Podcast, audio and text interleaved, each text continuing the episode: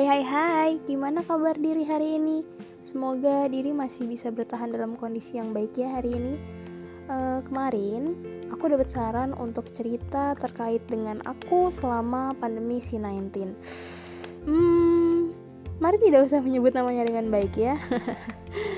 e, Banyak hal mungkin yang bisa aku ceritakan terkait itu, tapi aku sendiri masih butuh waktu untuk beberapa hal, mungkin banyak hal yang belum bisa aku bagikan atau ceritakan dengan orang lain.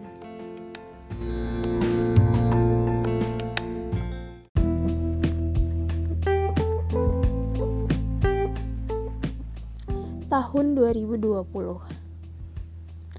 Di awal tahun sampai di akhir bulan Januari, aku masih belum siap mental. Jauh sekali dari kata siap untuk masuk ke bulan Februari. Aku benar sadar akan ada banyak hal yang aku kerjakan di bulan itu. Akan ada banyak tekanan di bulan itu. Bahkan aku juga sadar kalau kecemasanku pun meningkat. Ini bukan tentang awal pandemi, tapi tentang hal yang pribadi. Uh, tentang hal yang pribadi, biar nanti aku ceritakan kalau aku sudah siap ya. Atau kalau misalkan aku belum siap juga, ya gak usah ditunggu juga sih ceritanya.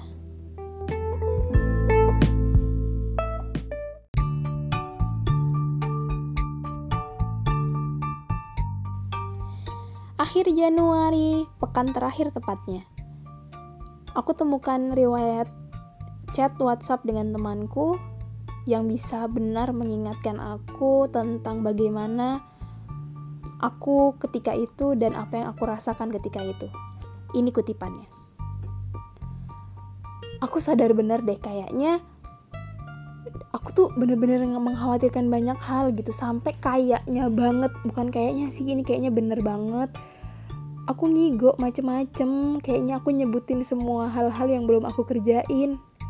Pengen banget deh rasanya pasang C C T V yang bisa dengar suara itu, biar tahu kalau aku tidur tuh aku ngigonya apa aja ngucapnya. Lucu kali ya kalau kayak gitu. Wah, bisa banget aku ketika itu.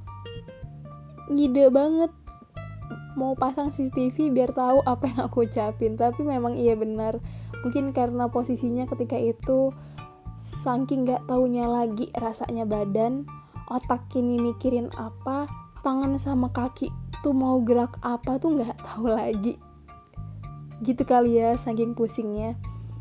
Uh, dan F Y I, di akhir bulan Januari juga, itu tuh ada jadwal yang sama sekali gak bisa ditebak sama aku, karena tiba-tiba teman aku datang dari luar kota, terus dia bilang, "Din, selama ini kan kita buat podcast dan konten di YouTube, lo ngirim suara doang. Jadi sekarang boleh nggak gue ngobrol sama lo, kita buat podcast untuk tayang di YouTube gue."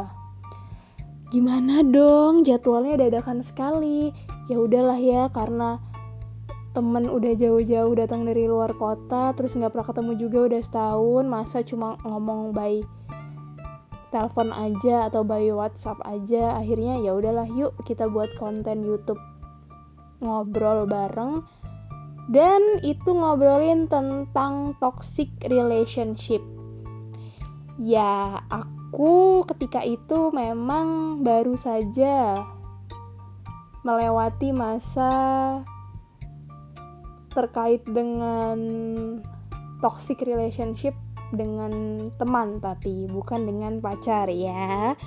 Uh, atau mungkin ini mau dibahas uh, nanti aja kali ya. Kalau misalkan ada niatan untuk ngebahas, nanti aku bahas. Kalau misalkan enggak, ya udah seperti yang tadi di awal, kalau enggak ada niatan nggak usah ditunggu lah ya. Udah yuk, kemana-mana nih jadi ceritanya. Oke, di awal bulan Februari itu, alhamdulillahirabbil alamin, tiap hari bisa diisi kegiatan yang berfaedah. P R aja sih di Januari akhir itu panik banget untuk nyiapin semuanya, ini dan itu. Dari semua kegiatan di Februari, hmm, Ini nih yang paling berkesan dan yang paling paling paling paling paling aku ingat sampai sekarang aku cerita di podcast ini. Dimana di momen ini aku tuh bisa nemuin kalimat yang masuk dalam syair yang diterbitkan di buku elektronik di awal episode. Aku temukan kalimat,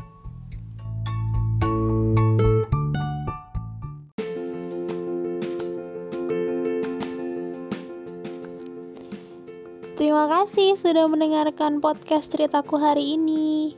Terima kasih untuk itu. Selamat istirahat. Ditunggu ya kelanjutan ceritanya. Bye."